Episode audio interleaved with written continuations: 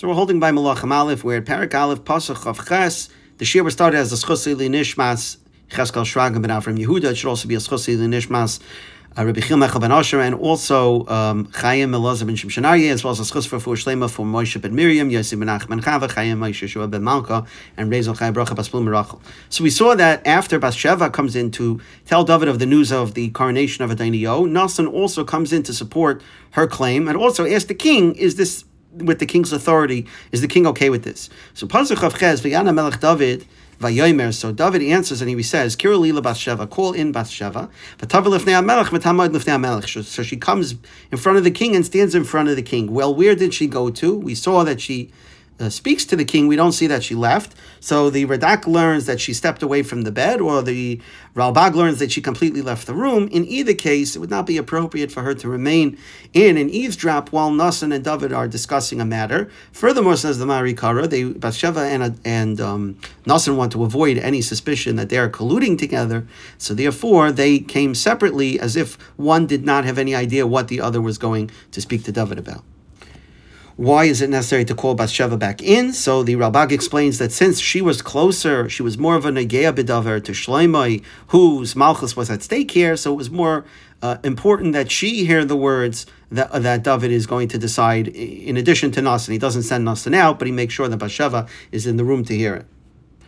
So pasuk chav tes vayishava melech vayoymar. So the king swears and he says, Chai Hashem, I swear by the life of Hashem, Asher podas nafshi mikol tzara, who redeemed my life from every tzara, from every distress. Continues in pasuk lamid, ki kasher loch ba'Hashem elokei Yisrael. Just like I swore to you previously, in the name of Hashem, the God of Klal Yisrael, Lamar, saying that ki shloimei b'nei chim that shloimei your son would, would rule after me, Vu Yeshiv Akisi, and he would succeed me to the throne, Tachtoi in my place. Kikain Esa So I also now add on that I will uh, act on this this day. Today, this is going to be fulfilled. So David promises Bathsheba that just like I already made a shvua, I now add on an additional shvua that I'm going to keep my word today.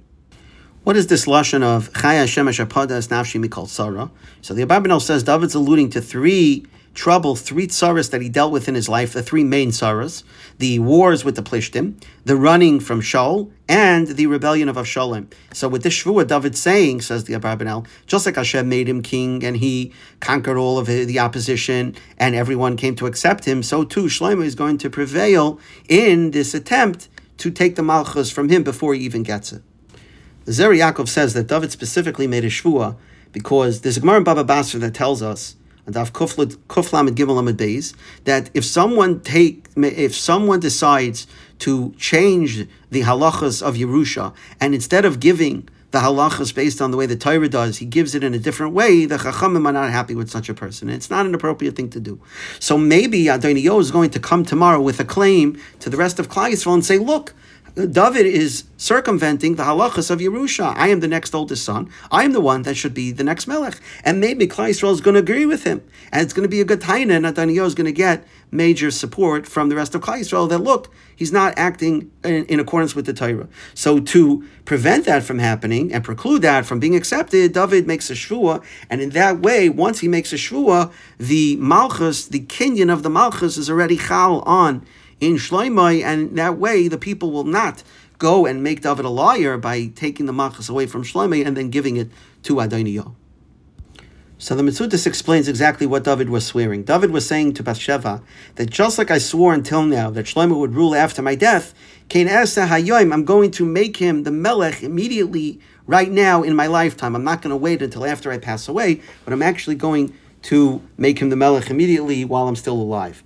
The Harei Besamim explains, he has two questions. He says, first of all, why is this, why is David making a shvua on top of a shvua? Is that really necessary? After all, David already made a shvua. Why doesn't he just say, I'm going to keep what I already promised you? And in addition, when he's describing his previous shvua, he says, Kasha nishpati l'cha b'Hashem Yisrael, saying, why does he have to use the lashon of lamar? Just say, just like I swore that what kishlam kishlem Why does he have to say the words lamar? That I lamar as I previously said. So to answer these two questions, the Harei Besamim explains that what David was telling Bathsheba is until now I made a shvua that Shlomo would be the melech, but it was only words. I didn't do anything to actually bring that into into um, effect eh, to actually make Shlomo the Melech. So now, so till now, all it was was a lamar. It was just my words that I, I gave you a promise. Now I am promising that I'm going to make him the ruler and I'm going to take steps to do it now, as opposed to waiting until later. I so the additional shvua is that I'm going to act on it right now. So lamar till now was a shvua of lamar that I'm something I promised you I would do in the future. But the additional shvua now is I promise you that I'm going to act on it right now, basically put it into effect instead of it just being words, and that's why he takes actions immediately to have Shloimeh anointed as the melech. So let's start Pasuk Lamed Aleph. We might have to finish it next time. Atikoit Basheva Payim Aretz. So after hearing the news, Basheva bows down on the ground, Vatishtach Melech, and she uh, bows down completely uh, on the on the ground to the king. Vatimer, and she says, Adoni HaMelech David Lo'ilam, May my master, the, the Melech David, live forever. It's a very unusual lashon, especially for someone who was close to death why is obviously she wants to show gratitude, but like why would she say words that are clearly David's about to die? So what is this meaning of David should live forever? So there's a couple of pshatim. The simplest one is brought by the Targum that he learns. He translates Yechia Melech to Yiskayim Malka that he should endure, meaning a, that instead of Yatzlach Malka, he should prosper in this world, but Yiskaya Malka in the next world. So the Targum learns that she was giving David a bracha, that David should uh, merit an eternal life for his neshama in Olam Haba. The Barbanel says that she meant literally that even though her son is going to succeed to the throne, she would prefer that David would live forever and there wouldn't be a need to give the Malchus over to Shloimeh. The Beis Asher explains that normally when one Melech is going to take over, he a, a, the malchus of the first king cannot impede at all in the malchus of a second king. And there's a concept uh, many times that we find that uh, one person, in order for one person to take over, the other person has to be removed. So normally, David would have to die in order for Shlomo to take over as his successor. And it, when it becomes Shlomo's time, David would have to die. However, once a melech makes, appoints a successor and has him take over during his lifetime, there is no longer a need for that person to pass away because the succession was already given over.